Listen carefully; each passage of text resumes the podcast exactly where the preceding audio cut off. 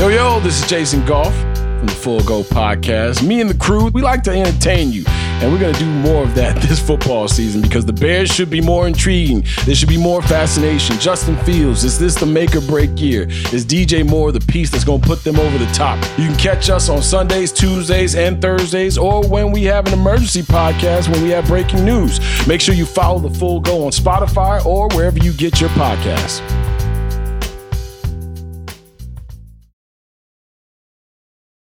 Allstate wants to remind fans that mayhem is everywhere. Like when your fantasy league meets up at your house. Everything's great until the hot plate gets too hot for the tablecloth. Now your kitchen's up in smoke. And if you don't have the right home insurance coverage, the cost to fix this is anything but a fantasy.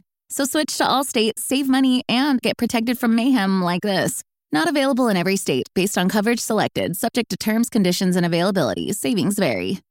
This episode is brought to you by Hyundai.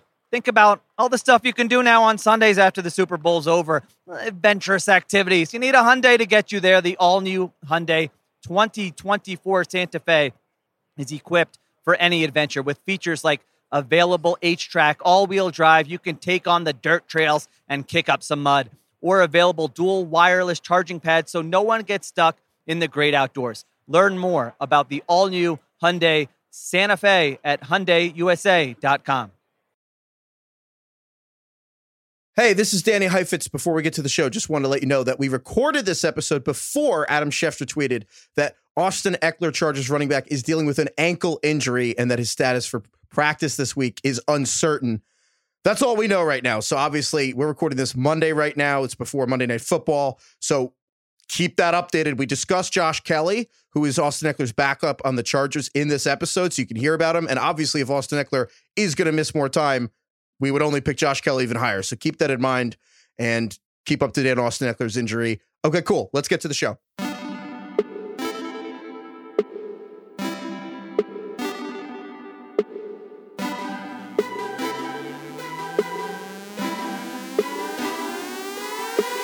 Welcome to the Ringer Fantasy Football Show. My name is Danny Heifetz. I am joined by Danny Kelly and Craig Horlbeck. And it is time once again for waivers and trivia. Craig, are you excited for trivia? Can't wait. I think it's my favorite show of the week. I am so excited to get some ridiculously random questions so incredibly wrong and get j- absolutely demolished by emails and tweets about how stupid I am. Can't wait.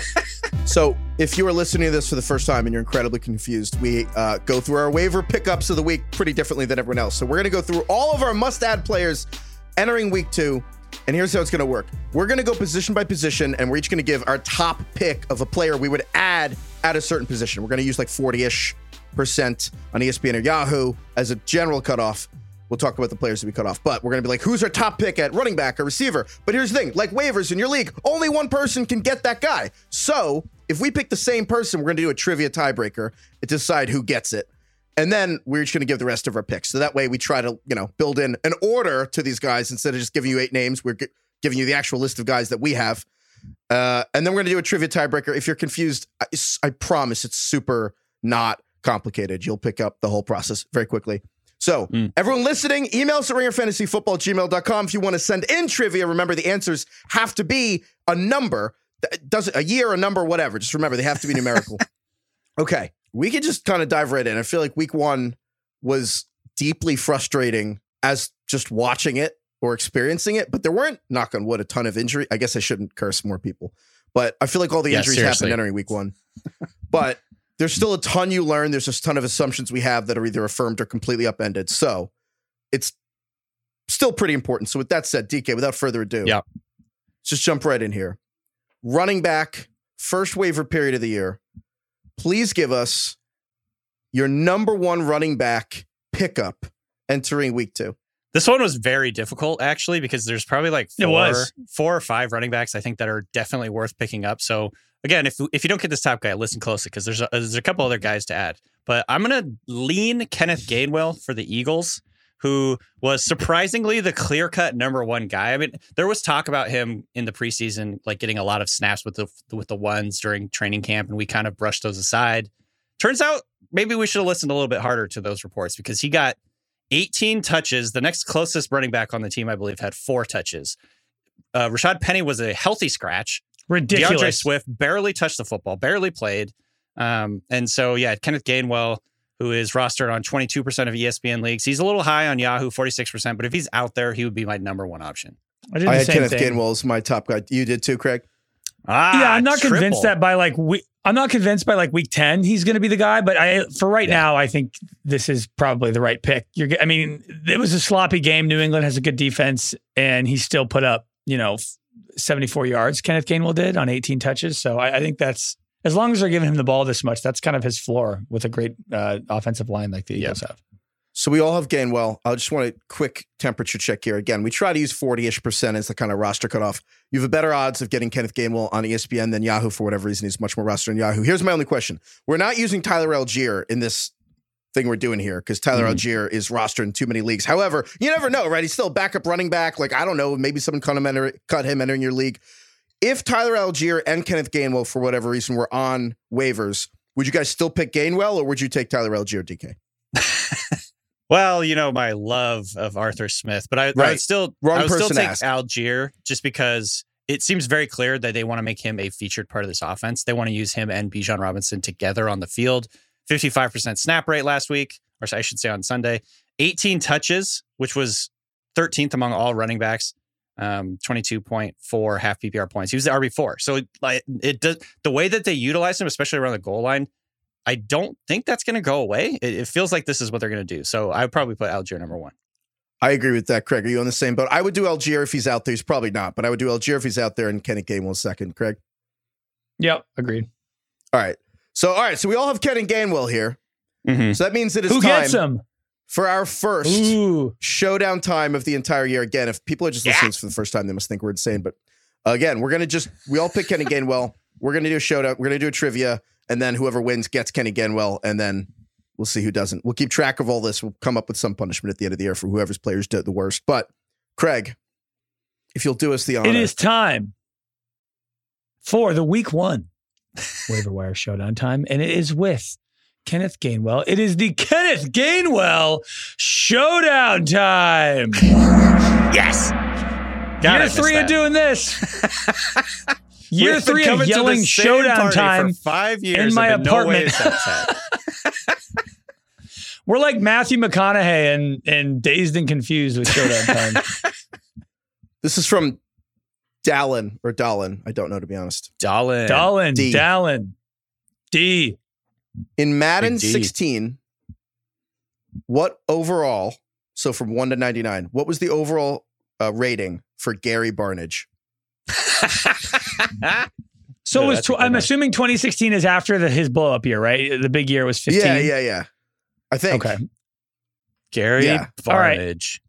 Okay. How are we doing this? Are we all saying it at the same time? Are we texting our Oh, yeah, we group with. Kai? You'd Yeah, think we we, should figure that out by now. Yeah, we'll do a text. Uh, We'll text the group with Kai. So he is Yeah. our witness. He is our an impartial fourth party. tell us, give us the countdown, Craig. All right. Yeah, everyone type. All right. Three, two, one, go. I, Oh. wow, we're close. Okay, DK Wow. said 77. I said 84. Craig said 82. The answer is Damn, I got squeezed. 76. Yeah. Ah, Hell yeah. Woo. Damn. Wow. So that was the first. Okay, start. DK, you get Gary Barnidge's love, and you also get Kenneth Gainwell on your team. That's brutal. Craig, you're next then. So Kenny Gainwell's gone. Who do you want at running back, Craig? I want Josh Kelley on the Chargers. Mm. Um, I don't know if that's a hot take. Maybe you would have expected me to take Gus Edwards on the Ravens, but uh, there's something about uh, the way that I, I think they don't want to overuse um, Austin Ekeler uh, this year. I mean, they usually don't anyway, but particularly this year, Josh Kelley, you know, could be the one-two punch like they had with Zeke and Pollard in Dallas, where Kellen Moore was the previous offensive coordinator. Josh Kelley had 16 carries for 91 yards and a touchdown, all career uh, career high yards. Um, and this game was close the whole time. That's why I like this. Is he was getting consistent work throughout the entire game with Mhm. Ekeler. He's very low rostered on Yahoo, uh, under twenty percent. So, uh, also, you know, Ekeler has a history of being banged up here and there, but here and there. But I just like that he has the floor of like he's the one B in this offense. He's the Tyler Allgeier in this offense, and he has the ceiling of if anything were to happen to Ekeler, he would be, you know, a really important guy, Flex with benefits. Yeah. a flex with It- benefits. It's true though, Craig, where the Chargers, honestly, I think the biggest difference, I know they lost the game. They still have the Chargers end of gameness, but they totally looked like a total downhill team. Like the, even Ekeler, like the ability to just run forward, like if it was Madden, the HB dive, like they were just running forward and they had such an attacking mentality on the ground that was so, it really was more reminiscent of how the Cowboys played um, under Kellen Moore. So I, I, I thought it was a huge change. And again, yeah, Josh got 16 carries, 91 yards, and a touchdown. He also ran some routes. He ran 15 routes. Ekeler ran 23. He was on uh, the goal to go situations 30% of the time. So he wasn't getting the majority of the goal to go stuff, but he was getting in there. Um, and he was featured in like long down and distance. So in other words, he was in there in obvious passing situations, which is good for him because he could end up catching more passes than you think. And so this was really like a split rather than him being you know, just a guy that comes in and spells for Austin Ekeler. So that that's very promising for what he did. Yeah, I mean, you're not getting 16 carries if you're spelling. Okay. So DK gets Kenneth Gainwell. Craig's taking Josh Kelley. I'm actually going to go to the other Rams or the other LA running back. I'm going to do Kyren Mhm. Williams for the Rams. Yep. So he got 15 carries for 52 yards and two touchdowns. He also actually got targets. He Cam Akers had more touches in the game, but the Rams were up by so much. Sorry, DK. When the game was still in hand, Yeah. Kyren Williams had more touches than Cam Akers. He ran 26 more like routes too, so he's actually a factor in the passing Yeah. game that Cam Akers isn't. I just think this is a split backfield. I don't think Kyren Williams has just rested control. I don't. I I, I would choose Kenneth Gainwell over him because again, uh, Sean McVay seems fickle with all this running back stuff. I wouldn't be surprised if Cam Akers comes out and, and Kyren Williams was irrelevant next week. But I do think Kyren Williams will have a role in this backfield for at least the foreseeable future, and Mhm. it's just like an obvious, like easy contributor you can just add. And again, he's also kind of flex with benefits guy. Let me throw some numbers at you for Kyren Williams. By the way, I'm doing a waiver wire edition or waiver wire pickups column at the website at the ringer.com this, this year. It's going to be on our uh, rankings draft guide, our fantasy draft guide. So go check that out. Uh, each week. But- Fantasyfootball.theringer.com. Yeah, thank you for that. Um, here's some numbers for you that would give you a better idea. So basically, at the end of the day, Akers actually ended up with more carries than than Kyren Williams did, but like the vast majority of those came in garbage time at the very end of the game. At halftime, um, Williams was out snapping Akers 26 to 4. After three quarters, it was 39 to 12. This was Kyren Williams' backfield straight up.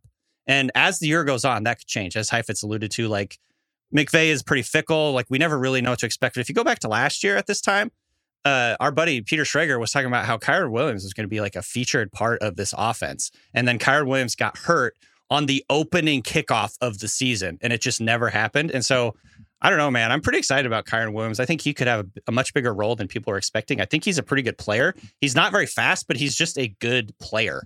And so I think that they could utilize him uh, in that way. And he definitely dominated in all the important areas. Like he ran way more routes. He, I think he ran he ran a, a huge amount of routes, 28 routes and just two for Akers in this game.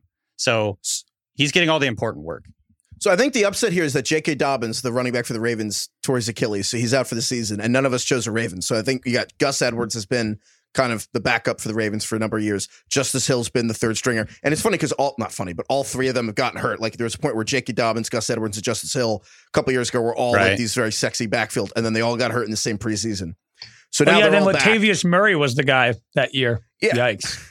So it's like Dobbins is hurt. Now we've got Gus Edwards and Justice Hill, and then Melvin Gordon's elevated from the practice squad. So Mhm. I, I'm surprised none of us picked them. I actually like Justice Hill a lot more than most people. I think the knee jerk is going to be to take Gus Edwards. He's owned in, or rostered in like 20% of ESPN leagues, but Justice Hill's in like less than half a percent. I actually prefer Justice Hill. I think he's got a little more juice. He's the one who came in for J.K. Dobbins when he got hurt. He's the one who was taking first team reps when Dobbins was holding out of training camp. Mhm. I know that's not always a perfect one for one because you know they prep certain ways during the week, but I kind of just think Justice Hill's a better player. I think that Gus Edwards, a lot of his success came in the specific offense they they were running when they had more designed runs for Lamar Jackson. Right. I think I think Justice Hill's a better fit for this new offense. I don't know. They also might sign someone, but I think Melvin Gordon's toast, and that's the thing. It's like I think we could psych ourselves out about a three man backfield with Melvin Gordon. Maybe they sign someone. I don't know, but I'm kind of like, all right, but what if Justice Hill and Gus Edwards actually just split this backfield themselves? Like every backfield's a split backfield in the NFL, except for like four Yeah. or three. You know what I mean? It's like at the end of the day, Austin Ekeler's in a split backfield. He's fine. So I, I, I, I actually think we might be making a huge mistake not having Justice Hill first here because we're almost psyching ourselves out. I don't know, DK. Like, Yeah, it's it's very tough. And I would say, even though he is the fifth guy we mentioned, in this list, or sixth guy, really, if you count Allgeier. It's the the margins between each of them, in my opinion, are pretty razor thin. So if you need a running back, like put in a waiver for all these guys in in whatever order you believe is the strongest, and then you'll end up hopefully getting one or two of them.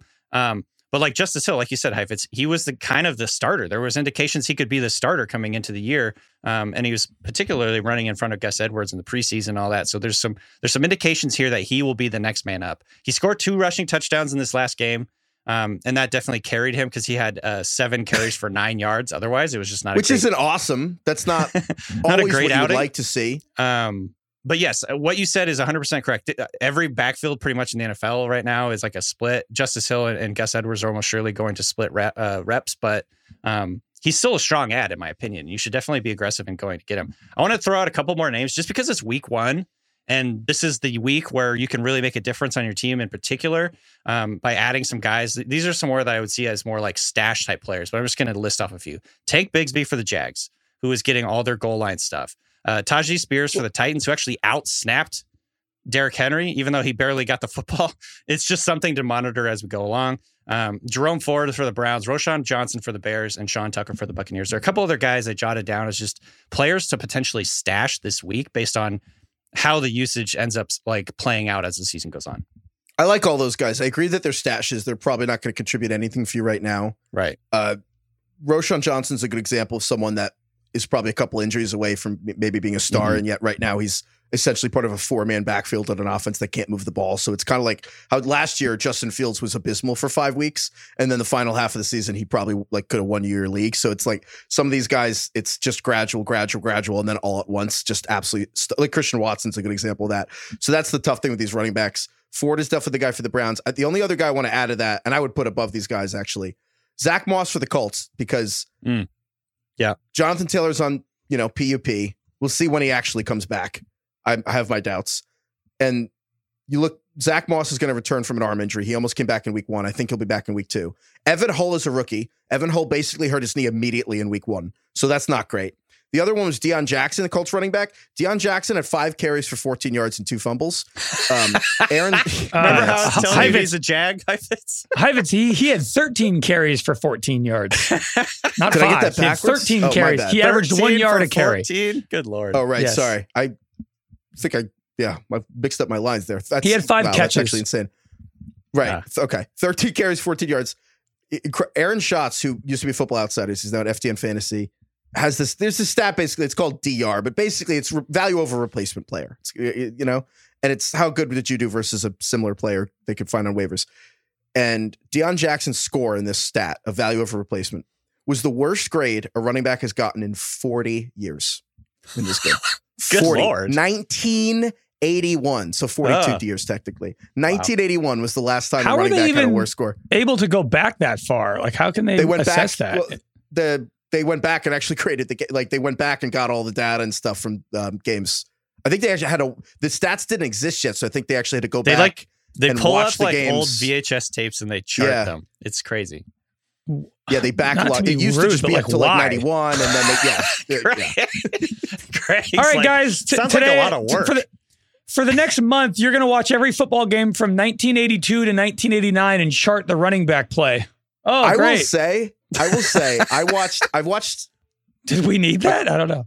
I watched a couple gi- old Giants playoff wins against the 49ers, like back in the, you know, the 80s and 90s. That was like a sick rivalry. And what blew my, it was like crazy to watch like Bill Walsh coach in the sideline.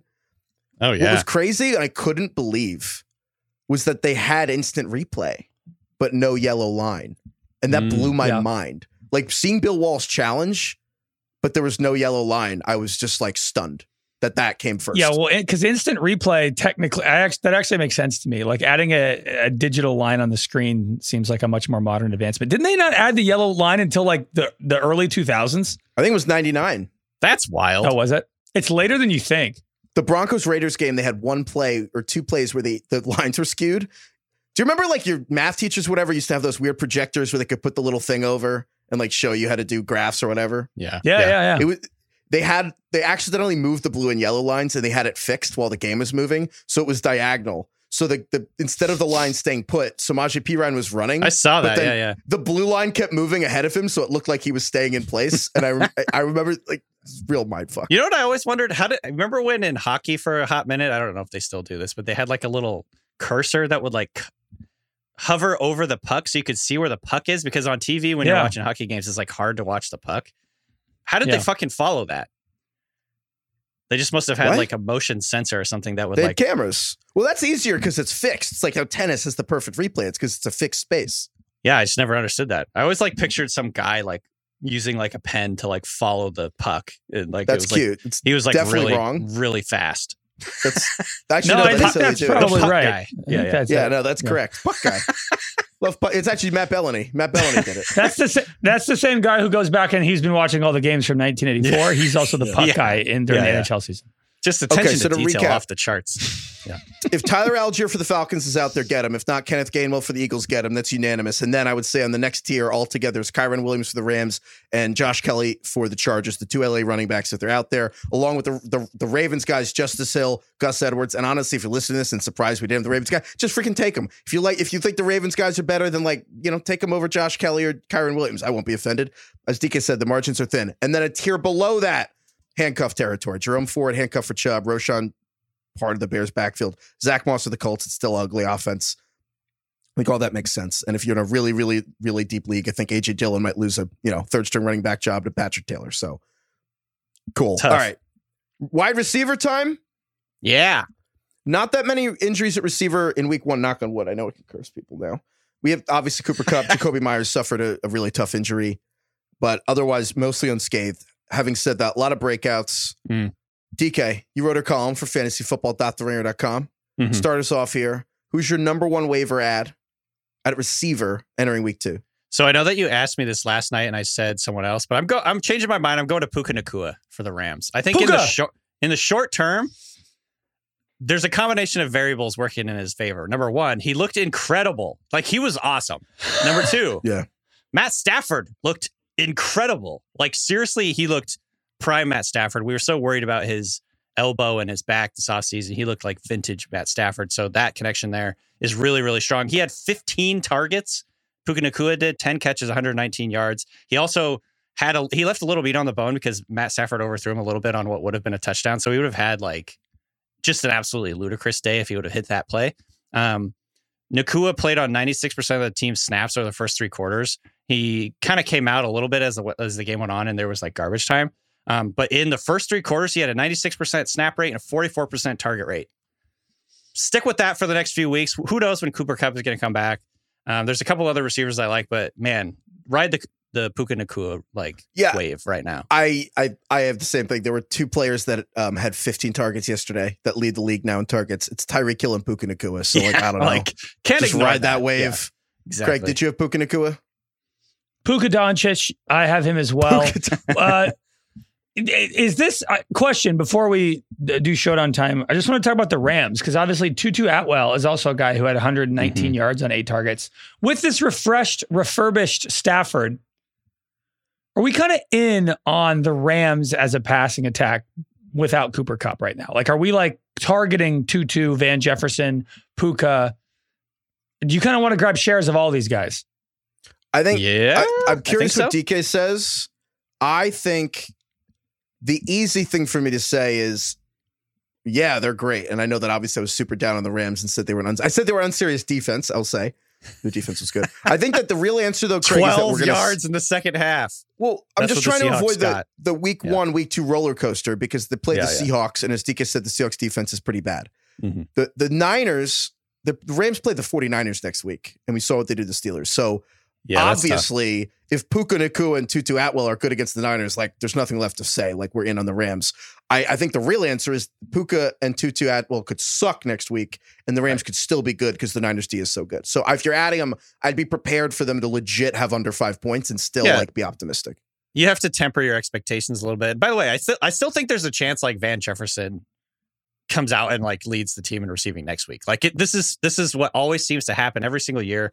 We see something crazy happen in week one, and then you know the game plan changes. Yeah. The defense changes. Remember the, Quintez Cephus? Remember Yes. Quintez Yeah, Cephus yeah. on the Lions had like 10 targets a game for like three games and then just fell off the face of the earth? It does feel like Van Jefferson is kind of a sleeping giant right now. Yeah. And that three weeks from now, he's the top guy. He, by the way, he did drop another play that like could have completely changed our outlooks on what happened. Is he dropped what would have been probably a touch, like a 50, 60 yard touchdown. He just dropped it.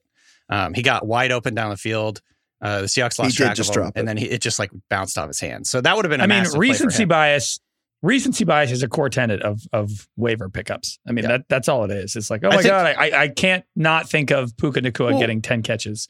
one of and one of the hardest parts of the of week one is that it's still we're not always just the things that happen don't always mean anything because every every week in the NFL one or two things happen outcome wise that are completely outliers. Like you remember a couple years ago when the Bills were like one of the best teams in the league and then they lost to the Jaguars 9 to 6 when the Jaguars ended up getting the number 1 pick in the draft Yeah. but like they beat the Bills. It's like there's always something like that each week that you're like, how did that happen? It just sometimes that happens to happen in week one and you don't know. I do think in this case, we could, uh, Puka Nacua is clearly number one. I think, well, we could do showdown time, but I think the question is going to be where we have Tutu Atwell.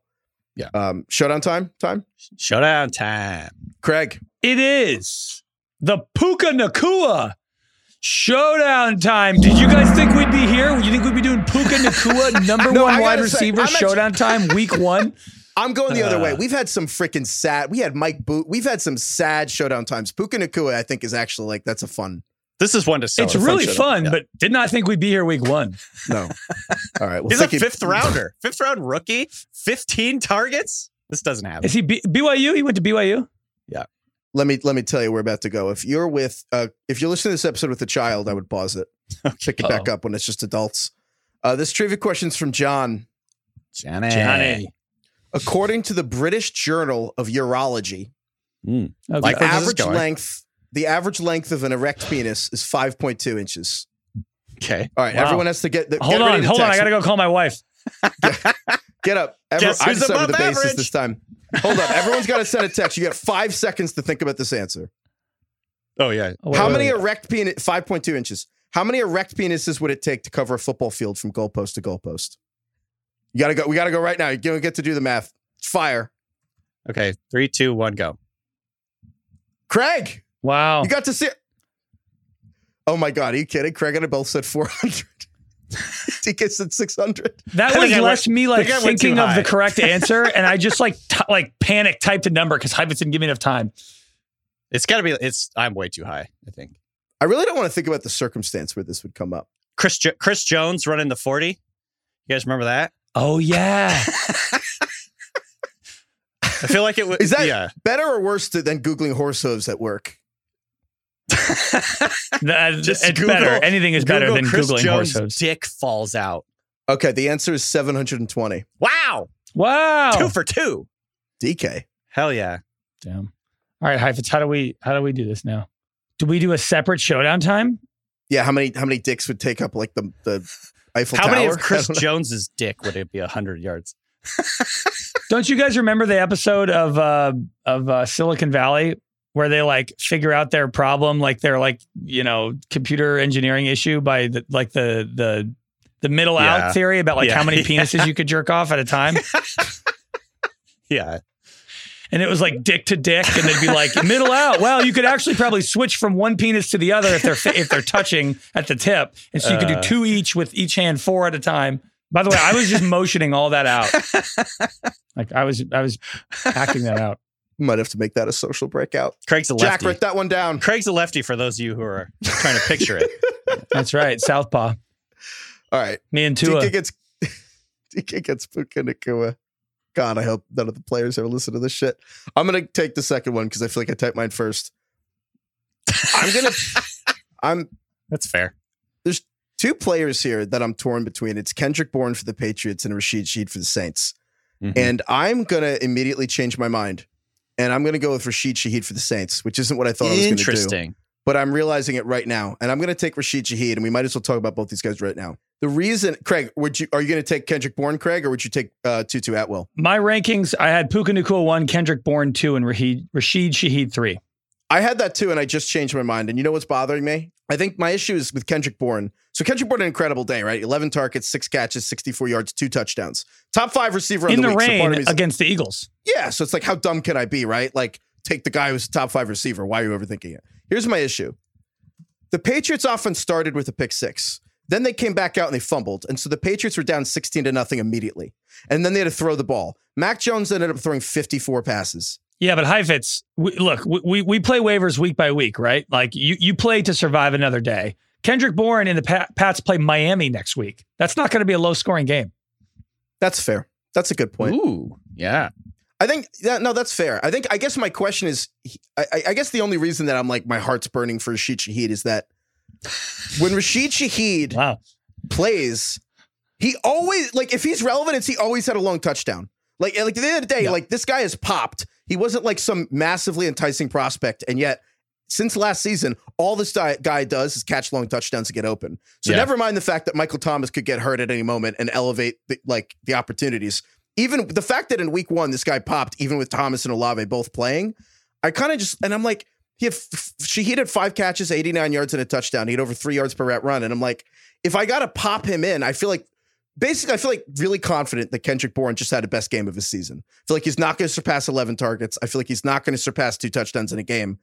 I don't know. I feel like at the end of the day, he all right, you're getting the number one receiver in the Patriots, but he's going to be intensely better in real life than in fantasy. But you're right. Like maybe I'm just being an idiot because they're playing the Dolphins. But DK, what would you do? Yeah. Am I being making a mistake No, taking I don't think you're being an idiot. I think I would choose Kendrick Bourne. I had him ranked slightly higher. I think his role is going to end up being more stable. He was a big That's you true. know, I will not even contest that. he was a more he, he was a big like Kendrick Bourne was uh, one of the standouts of Patriots camp. He was a guy that was inexplicably buried by Matt Patricia last year for like no reason.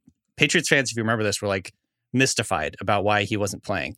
Um, and then he immediately comes in under Bill O'Brien and is like a star. He's like the best player in, in that in that offense last uh, yesterday. So I would I would say Bourne, but I think Rashid Shaheed is definitely an interesting one because everything you said is true. Like it seems like every time he gets thrown a pass, he creates a big play. It's it's pretty incredible, like the amount of efficiency he's been able to generate, and it's and it's starting to like be become more and more of like a thing where it's like this guy could actually be legit. Where I really worry though is he only played fifty four percent of the team's snaps yesterday. He feels real boomer bust. He's going to have big weeks and he's going to have weeks where he disappears. That, that's what slot receivers do all the time. That's that's that's essentially what Elijah Moore plays for the Browns. I know, and that's that worries me. I, you're you're absolutely right. Like we're probably higher on some of these slot like slot only guys. Elijah Moore, Christian Kirk is another guy last week that he just only played when they were playing eleven personnel. He came off the field in two receiver sets, and that really is going to hurt his bottom line. But at the same time, like the game script and like the game plan, if maybe they want to go more two tight end heavy or whatever, uh, that's just there's going to be more variance, I think, with Rashid Shaheed. Plus, he's al- he's a big play guy, and so if he doesn't get one of those big plays, like what's going to happen? I do think he's a very talented player. I just think, like Craig said, he's going to be a little bit boomer bust. I think that's exactly the point, and I actually would say that there's no right or wrong answer. It's just actually a matter of mentality. I think that Rashid Shaheed is absolutely going to be more boom bust, and Kendrick Bourne's absolutely going to be more reliable. I kind of think that you kind of want to swing for some home runs sometimes. And again, if you need reliable, take reliable. Maybe if Cooper Kupp and Jerry Jeudy and Christian Watson, and you're like, God damn it, give me Kendrick Bourne. I need to play him this week. If you're more like, I think my team might be good, and I kind of want to take a swing. If a month from now Michael Thomas is hurt and Rashid Shaheed just like leads Yeah. the league in air yards, like I think that's kind of like where you'd probably make the difference. It's probably more approach than anything. You know what's funny about Rashid Shaheed is uh, for some reason I always thought basically because he was a boom bust big play guy, I just assumed those guys are always short. I kind of pictured him in my head like a Rondale Moore type. That's fair. Like You Deontay know, Hardy. But but yeah, but he's six feet, Rashid Shaheed, which uh, surprised me for some reason. I don't know why. I just thought he was like a Also- little guy, like a Tutu Go- Atwell. Google him, click on his picture. It's a really nice Mhm. photo. It's a I really think he- nice photo. like everything I just said, I think still remains true. But like he's one of those guys I think actually might be just like legit really good. You know what I mean? And like That's- a, a year from that. now, like we're talking about him as like a stud. Um, I kind of just want to bet on that talent. All right, so fourth, will we take Tutu Atwell fourth? I don't think so. I'm, I'm surprised you guys are forgetting about Zay Jones. I Did had him guys- and Zay Jones down as the other guys. And this is this is exactly the conversation we were just having, where uh, Christian Kirk came off the field for the Jags. Basically, the arrival of Calvin Ridley has crushed Christian Kirk. uh, his value in fantasy potentially. And so um, when the, the He's Jags are- market corrected. I mean, Yeah. Trevor Lawrence is obsessed with Calvin Ridley. Like if you watch that game, he all he did was throw to Calvin Ridley. oh my god, And they played Calvin more Ridley two looked incredible. too. Yeah, So Kirk was off the field more as well. Yeah, so Zay Jones, he played 88% of the team snaps. He got five catches, 55 yards, a touchdown, um, 22% target rate. Like all these numbers are extremely good. These are exactly what you're looking for. And this is a guy who's catching passes from uh, Trevor Lawrence. Last year, he had 82 catches, 800 plus yards.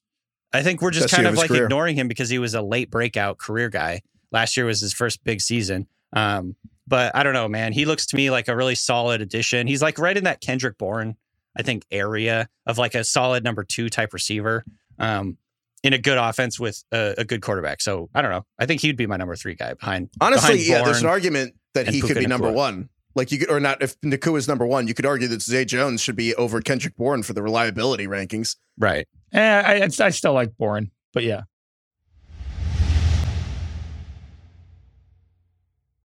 Allstate wants to remind fans that mayhem is everywhere. Like when your fantasy league meets up at your house. Everything's great until the hot plate gets too hot for the tablecloth. Now your kitchen's up in smoke. And if you don't have the right home insurance coverage, the cost to fix this is anything but a fantasy. So switch to Allstate, save money, and get protected from mayhem like this. Not available in every state based on coverage selected, subject to terms, conditions, and availability. Savings vary.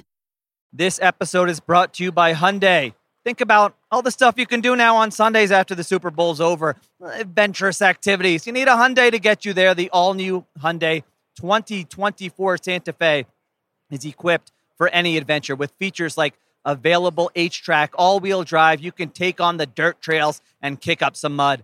Or available dual wireless charging pads so no one gets stuck in the great outdoors. Learn more about the all-new Hyundai Santa Fe at HyundaiUSA.com. Get ready for the NFL season with incredible offers from FanDuel, America's number one sports book. Right now, new customers can bet $5 and get 200 in bonus bets guaranteed. Plus, all customers who bet $5 will get $100 off NFL Sunday ticket from YouTube and YouTube TV. Bucks are playing the Bears this week. I have no idea why, but the line is three. I think we'll look back in a month and be like, that's one of those weird week two lines where we didn't know enough. I would take the Bucks 100% just lay the three points. The Bears are terrible. Now is the best time to join FanDuel. The app is easy to use and you can bet on everything from spreads to player props and more. So visit fanduel.com slash ringer fantasy and kick off the NFL season with an offer you won't want to miss.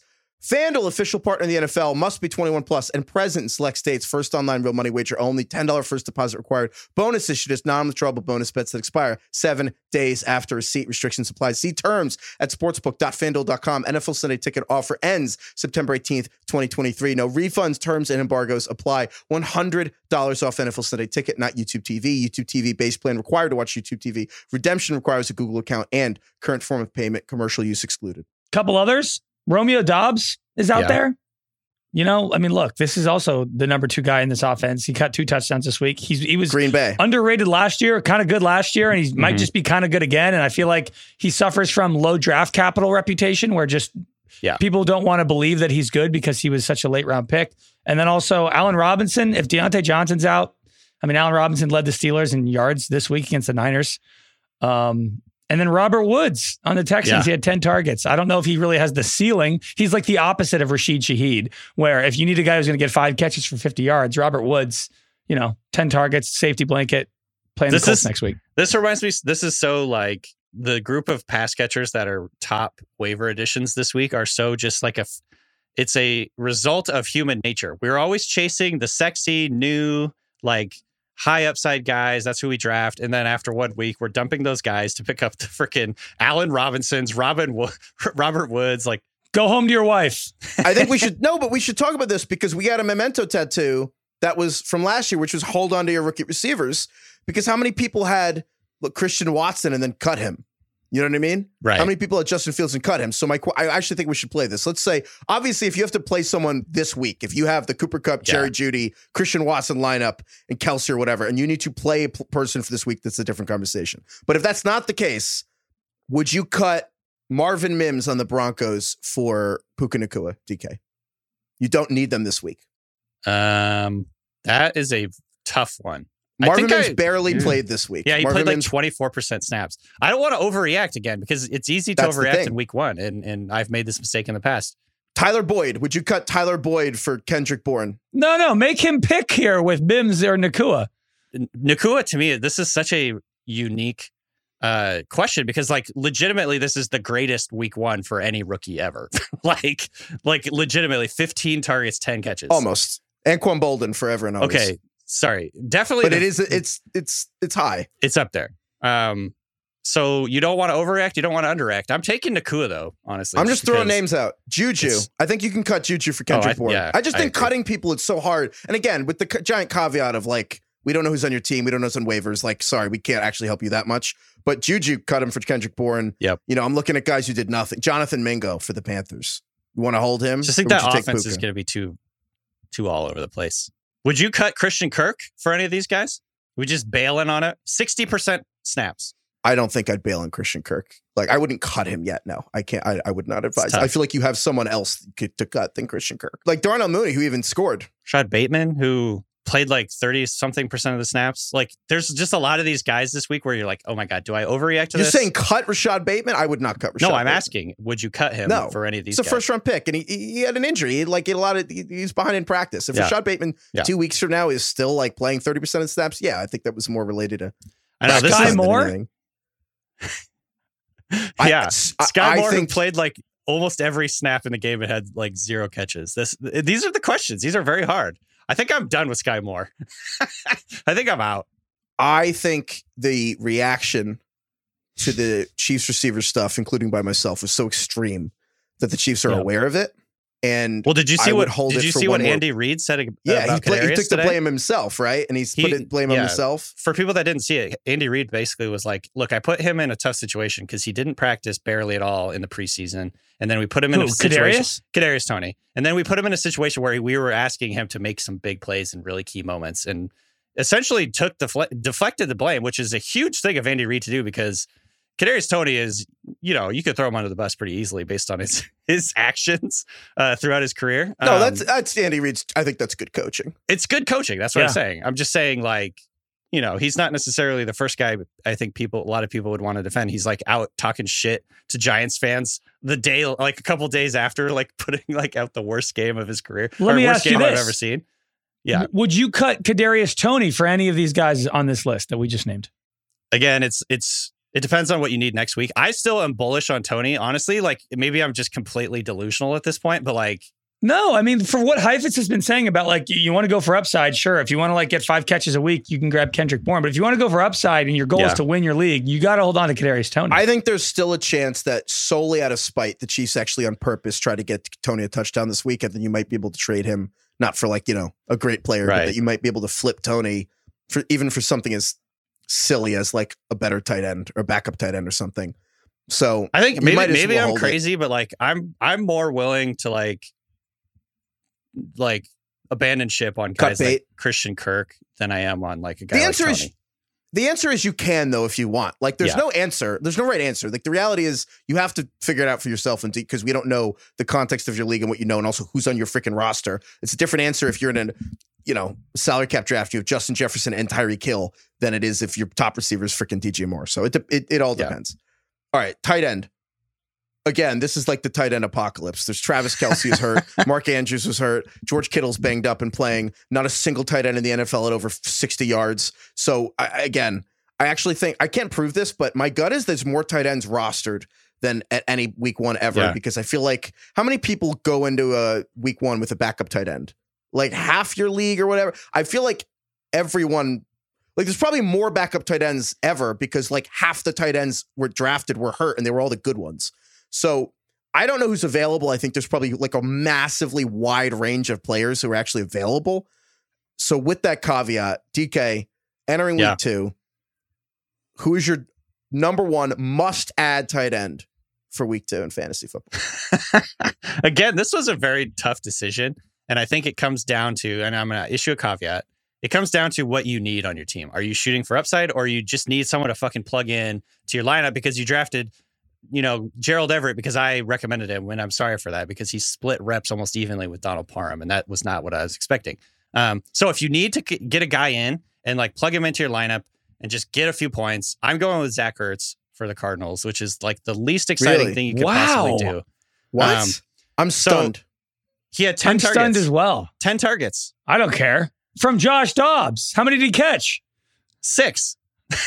For how I'm many stunned. yards? Six 20? catches for the tight ends. No, two tight ends scored double digit points. Craig, what we're this is like beggars can't be choosers. There, to me, to me, look again. There's other guys I like more. There's other guys I'm more excited about. If you need a guy who's going to give you a little bit of a floor at tight end, I think Zach Ertz could be the guy. He had he played ninety. He he ran around on ninety percent of the snaps that they dropped back, and that's like an elite number for the tight end position. You you want a guy who's going to be running routes, and Zach Ertz has done this like every year in his career. He's I- been good. I, I, this is just the most out of character thing ever, and I think that's why Craig and I are surprised because my number one guy was Luke Musgrave, the tight end for the Packers. He was, he was the guy Again, who I was. had he- the he's the second guy most I was yards. alluding to. He was the guy I had was this- alluding to. he had the second most yards of any player this week, and he actually freaking tried to field a ball like a little leaguer, and like he, he should have scored a touchdown. Luke He's like, Musgrave easily should have been the number one tight end this week. Yeah, he was I treating look that. He was treating that pass like he was like trying to like, you know how like outfielders will like brace for the wall and like, oh, I'm on the I'm on the warning track. Oh shit! Like he he turned around and he was like backpedaling to try and catch this. I feel like he was so nervous. He's like, this is my first game. I can't drop this ball. Just catch it and go down. Because he was so open, you had time to think about it. He's like, oh shit, oh shit, oh shit. But yes, this is Everyone's watching me right now. A hundred percent out of character because I feel like sometimes I get out over my skis with these rookies, and so I was just trying to be the responsible one and say draft No, the you- guy that got ten or take the guy that got ten targets in this last. This is you're doing too much. Now you're doing too little. Now you're doing not, nothing at all. It's like you spent the entire draft cycle saying Luke Musgrave is great. The entire preseason saying, "Hey, cheeky rookie might be good as," a, and then he actually has the second most yards of any tight end in week one, and now you're out on Luke Musgrave. Like, what are you doing here? Give me a break. I'm not out. He's just my You're one out. I Um, would take Luke Musgrave because, again, at the end of the day, the goal of streaming tight ends ultimately is to stop having to freaking do it. It's like a Hinge. It's like it's designed to be deleted. It's like you want to just stream the guy that's going to get you out of this. I agree, though. I had, I would say my top tier guys, Luke Musgrave, because I'm hoping he has this like great rookie season, and like he had m- the most routes, I believe, of any of the Packers players, maybe other than Doubs. But then there's a tier to me of Zach Ertz, who I can't believe he came back to get 10 targets in week one. I know. I cannot believe this either. That's the fact that Zach Ertz beat Kyler in the return. I kind of was stunned by. Dude, Ertz, then- Ertz is just, he's one of those guys, he's never going to go away. He's going to be playing until he's like 50, and he's just going to catch like eight, eight, eight passes for 36 yards every week. He does have the old man game, and I think it's a good. Like he almost he's he going to break touchdown. zero tackles. Hunter Henry for the Patriots, who actually was like the number one tight end, uh, along with like Hayden Hurst this week. Hmm. Hunter Henry, I, don't know if you saw the catch he had to extend the Patriots' final drive. Hunter Henry actually has incredible hands. Hunter Henry is like a weirdly excellent Yeah, he's good. catcher of the oh, football. Oh, he had an unbelievable fourth down grab to save Yeah. that drive. Like if they if the Patriots ended up winning, it was going to be because of Hunter Henry, and I think he's going to be Mac Jones as a red zone guy. Jake Ferguson for the Cowboys. Yep. Just the Cowboys didn't have to play a real game. It was kind of like Alabama playing the Citadel. So He- when I the think he- Cowboys roll he out the real like- offense, Jake Ferguson had like, I don't have it in front of me. He had like six targets on 12 routes. like, Seven Yeah. targets. yeah, it was like he, he was like every other time he was running a route, like Dak was looking to him, which is exactly why we talked about him in the preseason. Dak loves throwing to his tight ends. The tight ends on his team were not very good in this game, in this particular game, but we I, I think we all believe the volume eventually will be there. And so there are other tight ends. Hayden Hurst was one of the top scorers. Like I, you know, he was one of the few tight ends to score a touchdown. We got an email from someone saying, "What about Hayden Hurst this year?" And then I saw him score, and I was like, "But here's the thing: he's still in the Panthers. The Panthers look abysmal. If I look at guys that you might actually be able to scrounge together, not having a stream every week, and are actually all right, hey, Luke Musgrave, Hunter Henry, Zach Ertz, and Jake Ferguson. I don't know. We can do trivia time, but Craig or showdown time. But Craig, is there anyone outside of that group that you would pick up? Sam LaPorta. Sam Oh, LaPorta yes. is 36% on ESPN. Oh, is he? Okay. I was gonna say because he's like Yeah. 60 something percent on Yahoo. I was like, Yes, I. but he he would be Yes. another guy. I think him and him and him and Musgrave in my heart of hearts obviously are like the two true loves of of this group, and so you know I would have them first. But if you're really trying to just be conservative, Zach Ertz. I agree with that, Craig. I think those are the five. And the good news is this is like the running back thing. You can get one of these guys. Like you absolutely can get one of these guys. I don't know Yeah. which one, but they're available and I think they're going to be great. So well, that's well, they'll be Let's do let's do a serviceable, showdown hopefully. time. Yeah, showdown time. All right. Luke Musgrave. This is hi- just Heifetz and I, right? So DK's got to read Yeah. this question. All right, here we go. This one is from Franco. Oh wait, Whoa, sorry, whoa, Craig, whoa, Craig, Craig, whoa, Craig, you whoa, Craig, whoa, DK, whoa, whoa, jumping whoa. the gun. Look, I'm I'm not very well practiced on this. Please continue, Craig. Like Lamar with You're the not rust. Disrespect the showdown time. All right. Heifetz and I. It is the Luke Musgrave showdown time. All right, this one's from Franco.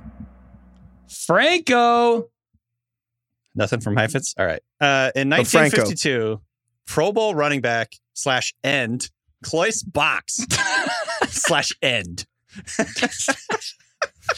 Uh, led the NFL. Cloyce Box led the NFL in receiving touchdowns. How many touchdowns did Cloyce Box score?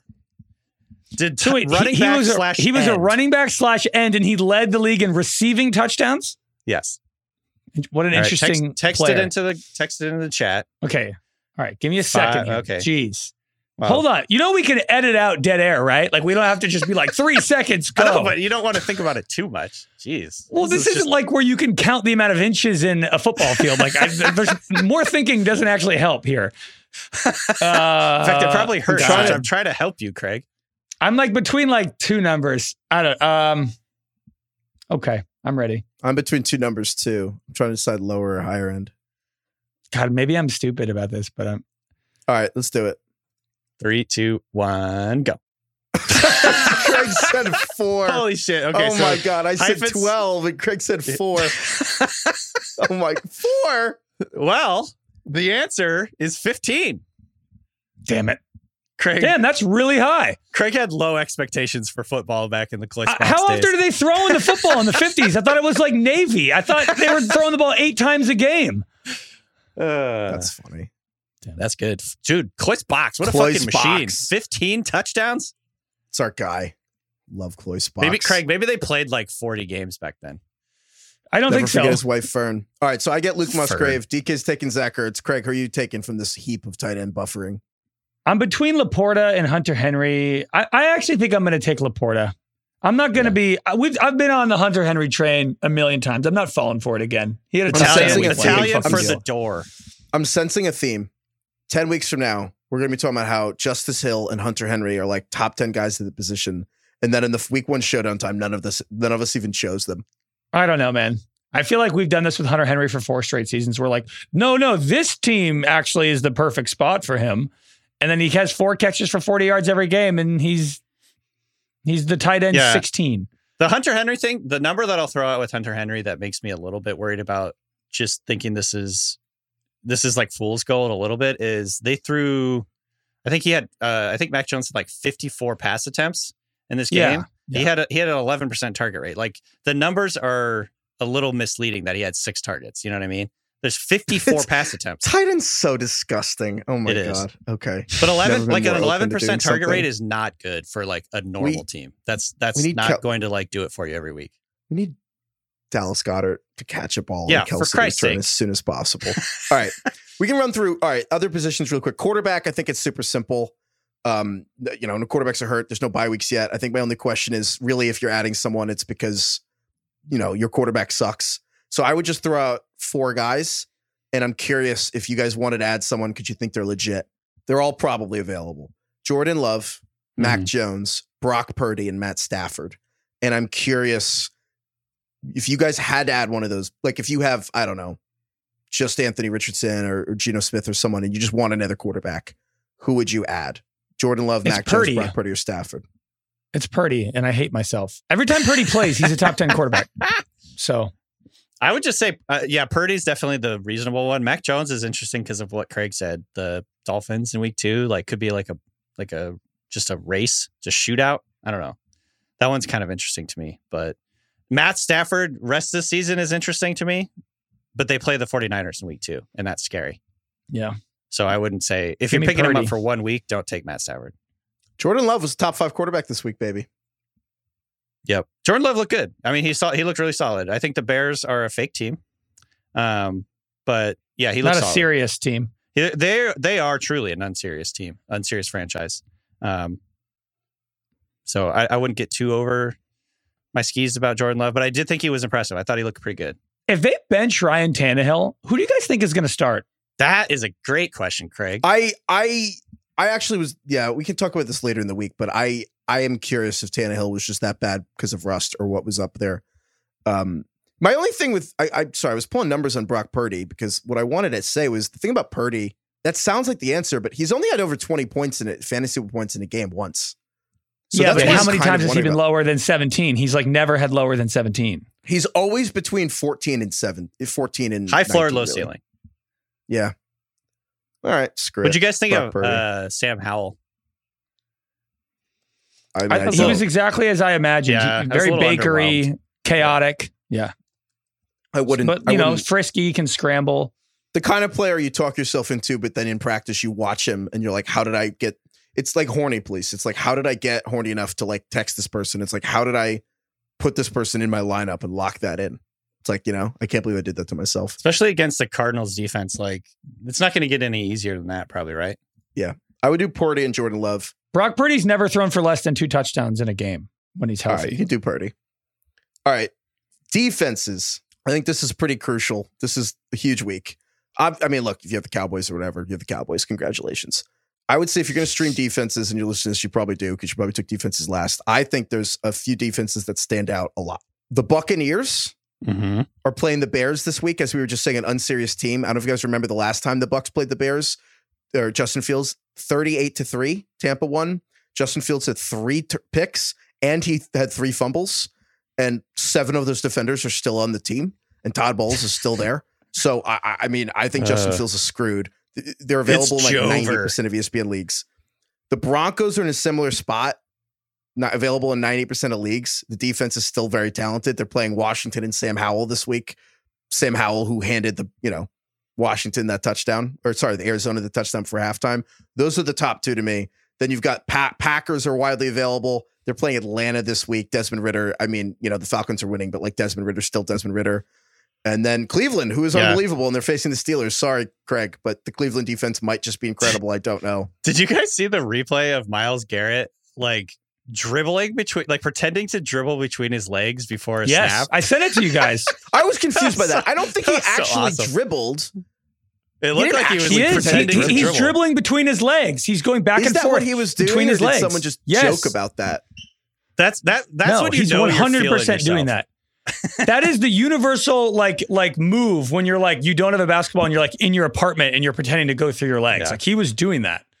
Anyway, so Craig, how Wow. you feel about Pittsburgh's It was one offense? of the cooler things I've ever seen, to be honest. He was like fucking juking people before pre-snap, just like having fun, and blew right past the the guard. It was it was incredible. Yeah, that's the guy who wants to win Defensive Player of the Year. All right. Any other ones? I would also throw out the Bengals who are playing the Ravens, but like I'm kind of not afraid of the Ravens. Did you did you mention the great. Colts playing Texans?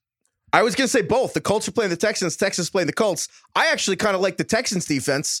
I think Anthony Richardson's more likely to turn it over than the Texans are. But either one, you got a game with two rookie quarterbacks. I think you can get on either side Yeah. of that. Yeah.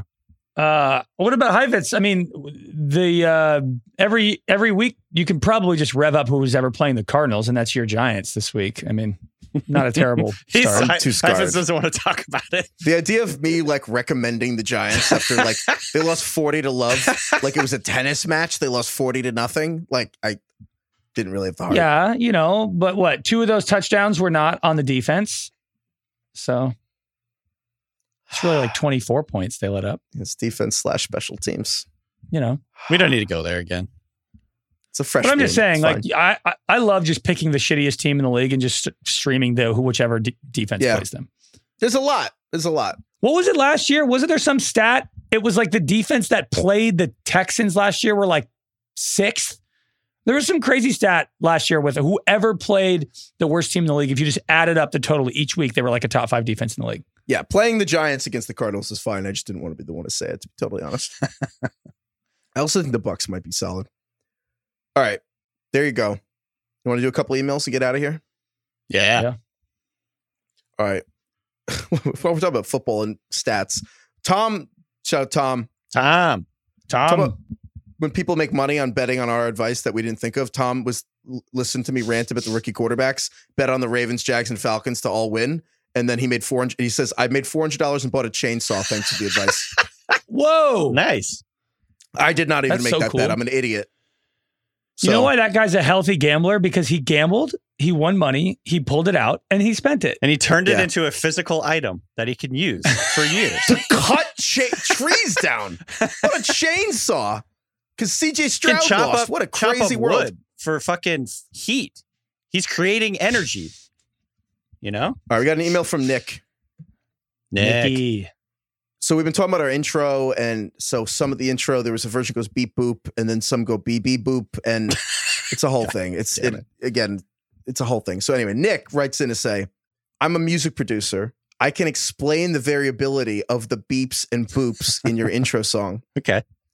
The beeps and boops are in stereo, meaning that the boops are meant to go through the left channel and the beeps go through the right. It creates a fun effect when you listen to it with the headphones. The opposite of stereo is mono, meaning that a song in mono sends the same audio through left and right channels. If you play a stereo song in mono, sometimes what happens is the system just takes the signal from one side, projects it to both. So, in a weird way, the beep only, or boop only, I can't remember, version is the intro, is just the left side of the original intro song. Wow.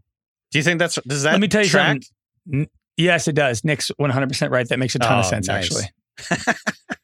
So the so the one without the beeps is actually just the left side of That's amazing. That's such Or the right. But yeah, it's a mono track, perhaps. Wow. half. That's incredible. Thank you, oh Nick. my god. Wow, shout out Nick. Okay, We learned so solved. much. Dude, so Uh, Kai, like, Kai, wow. you're fired. Nick, you're hired. Welcome aboard, Nick. What kind of food do you think Nick eats? the best kinds. R.I.P. to uh, Kai Fieri. Wow. All right. Also, um, Craig was talking on Sunday's show about wanting a German word for just sitting and watching football all day on your couch and feeling miserable Stewing and in not your even own being happy. So Yeah. Jonas, Jonas. Jonas. Jonas emailed in to say the most fitting expression for sad dude watching eight hours of football feeling miserable about his imaginary team would probably be Armis Verstjen, which translates literally to poor little sausage. Wow. I feel like a little sausage just sitting in Armis my own Wursten. grease. Verston. Armis Verstjen. You also got a lot of hate mail, Craig, from all the Steel- 49ers fans. I'll just quote a couple. Uh, when is Kenny Pickett entering the Joe Montana conversation, Craig? and then we also have, tell me again, Craig, how 49ers fans have been fooled about Brock Purdy, but that Kenny Pickett's going to be great. Um, tell me how 49ers fans have been fooled about Brock Purdy because you guys thought he was better than Tom Brady like eight months ago. what do you have to say about that? You probably do right now.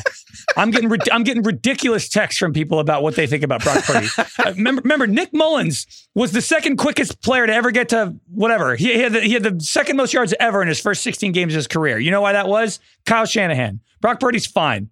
I'd rather have I'd rather have him than Tom Brady. At least he wins, you know? I mean, look, what- DK, would you rather have Brock Purdy or Kenny Pickett career? Oh God. Don't drag me and into and they're and you know what? They're not on their teams. They're they are picked up and dropped on the Texans. Which who would you want? I, Pickett. I'm going to say Brock Purdy. I would take Pickett. A rift has just formed with this podcast. I can feel it. I don't care that much, to be totally honest. Oh, you I- don't? Damn. I thought you were really invested in this in this imaginary battle. I, I, I will say Uh, it's it's kind of weird that Kenny Pickett he's basically had six good drives in the NFL. Like I can count them off the top of my head. That's not good. Yeah. How That's many fair. Daniel Jones had? Six in in five years? Yeah, Sorry, I'm no, lashing out. That, he's uh, dude. You're no, deflecting. He's done more with less. He's done more with less. He had six good drives in the playoffs. Daniel Jones has been dog shit for four years and had it. He threw 15 touchdowns last year, and you guys gave him 160 million dollars. Daniel Jones had four four hundred yards in a playoff game this year. Daniel Jones got paid $10 million per touchdown he threw last year. You haven't had four hundred yards on the offense in thirty six games. You win one playoff game for the first time in 10 years, and now you're you give a quarterback $160 million. Talk about blowing your load. It took like Keep 18 Keep hours going. after Craig and I had our teams demolished for us to turn on each other. It didn't even At, at least take a Kenny full Pickett, at least Kenny Pickett could be good. We know Daniel Jones is not, and you gave him $160 million. I wanted I think to the keep problem going. is that the the main criticism of Daniel Jones is that he's just a running back and not a passer, but that Daniel Jones had much better passing games than Kenny Pickett. He threw 15 touchdowns last year. I, think in what Daniel the hell are you talking literal about? first Daniel Jones's literal first start in his NFL career, he had 336 yards. I don't think Kenny Pickett's ever done that. had over I, 300. I, I, I'm mean, not trying what- to throw Pickett under the bus here, but like I, I think you literally are. What, did- what Daniel Jones like? Daniel lead- Jones is like, getting set paid the record. 160 million dollars. Kenny Pickett's a fucking. He just barely a rookie. He's he's a second year guy with like six starts. they're like the same age. Daniel Jones set the record for like most true. fumbles by a quarterback in the first three Daniel years of his Jones is- career. Like, what the fuck are you Jan- talking Daniel about? Jones was born in May of 1997. the Kenny same Pickett age- was born. The same age thing. That's a fair point. Kenny Pickett was born in June of '98. Daniel Jones is one year older than Kenny Pickett. Like, just saying. Uh, This is this Daniel is Jones is actually hamstringing insane. the Giants' ability to build a roster, though. Let's be honest. Daniel Jones has fumbled 42 times in his career. That was bad. I won't defend that, but it's over. I want, I really enjoy the fact that Craig has not once acknowledged anything Heifetz has said and just just responds with Daniel Jones facts. I'm like, look, Kenny Pickett hasn't even played 16 games yet. Can we fucking chill? That was good. This is like that game, I that, you know, the new sport where guys just slap each other as hard as they can in the face. yeah, yeah. I was like, what? I think that guys- game got. I think that show was canceled. Wasn't that a Dana White game? It's It's two guys just Oh, getting yeah. knocked out. Yeah, I mean, it makes sense. Oh called my slap God. shot or something or slap fight. Craig, this is totally organic. I swear on my life that this actually just happened. A perfect resolution to this argument. I'll actually do it after. I perfect thing. Okay. I'm going to come back to this after I do the thank yous. Thank you, DK. Thank you, Craig. Okay. Thank you, Kai, for producing this episode. Thank you, intern Jack, everyone behind the scenes. Thank you, Lauren. Lauren, Thank you, crisscross. No comments. I don't know that. Before but, your which is perfect, actually, because my I- I don't know friend, that who's either. a lawyer, just as we're speaking, texted me the answer to our question about how music copyright works. Oh. Literally, that's I just am getting this right now. He says to your guys' question about musical plagiarism, uh, they're intensely fact-specific cases, and they often get into the minute discussions Craig was joking about, like beats per minute, chords, etc. And whether the two works are quote substantially similar, and whether one how do you determine from other- substantially? Legalese. Love it's it. It's demonstrated either through admission or just circumstantial evidence showing that the alleged copier had access to the original work. But both issues are put to a jury. So, like I said, highly fact intensive. And both parties hire experts to testify as about the likeness or dissimilarity of the two works. And he said, this, my friend actually is a copyright lawyer. Imagine if Good Will Hunting was just about music rights. I, I'd love to see like it's it's Tom Cruise arguing that Olivia Rodrigo didn't copy a Taylor Swift song in Deja Vu, and they're just playing it over and over for Are you a talking about A jury. Is that what it's Men? like? I'd love A to Few be on that. Yeah. What, what was the? You said Good Will Hunting. Oh, sorry. A few good men. I think you did. Maybe I did. Maybe I just misheard. I don't know. But yes, And two titles with the word good in it. you can't handle the truth. Like, imagine some guy being like, really listen to Deja Vu here. Listen to this one line. This really sounds like Cruel Summer from Taylor Swift. Who ordered the code red?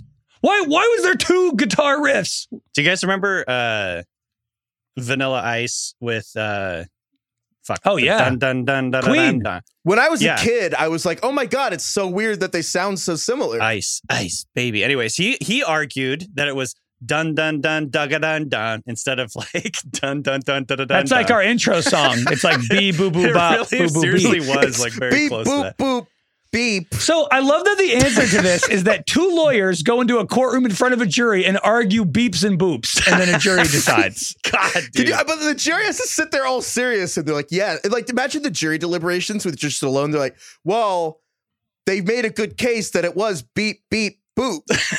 and they're like, but what about the boop, boop, beep? So, yeah, imagine the Seven Angry Men movie about like Yes. fucking movie or music rights. I can't. I will. I refuse to send this man to prison. Twelve angry men. Not oh, seven. sorry.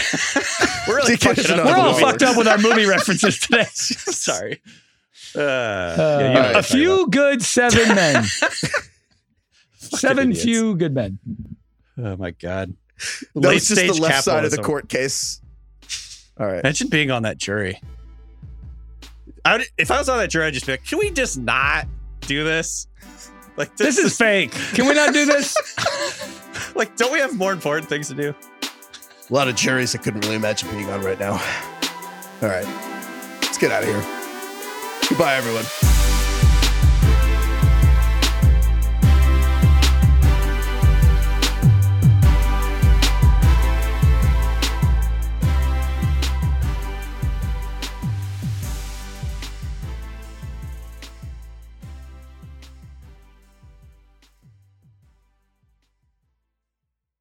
Must be 21 plus and present in select states. FanDuel is offering online sports wagering in Kansas under an agreement with Kansas Star Casino LLC.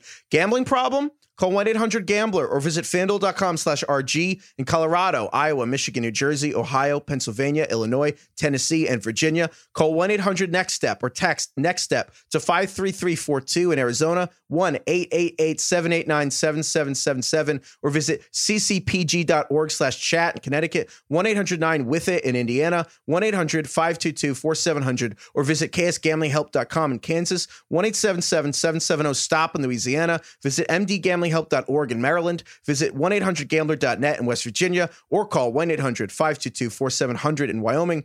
Hope is here. Visit gamblinghelplinema.org or call 800 327 5050 for 24 7 support in Massachusetts or call 1 877 8 HOPE NY or text HOPE NY in New York.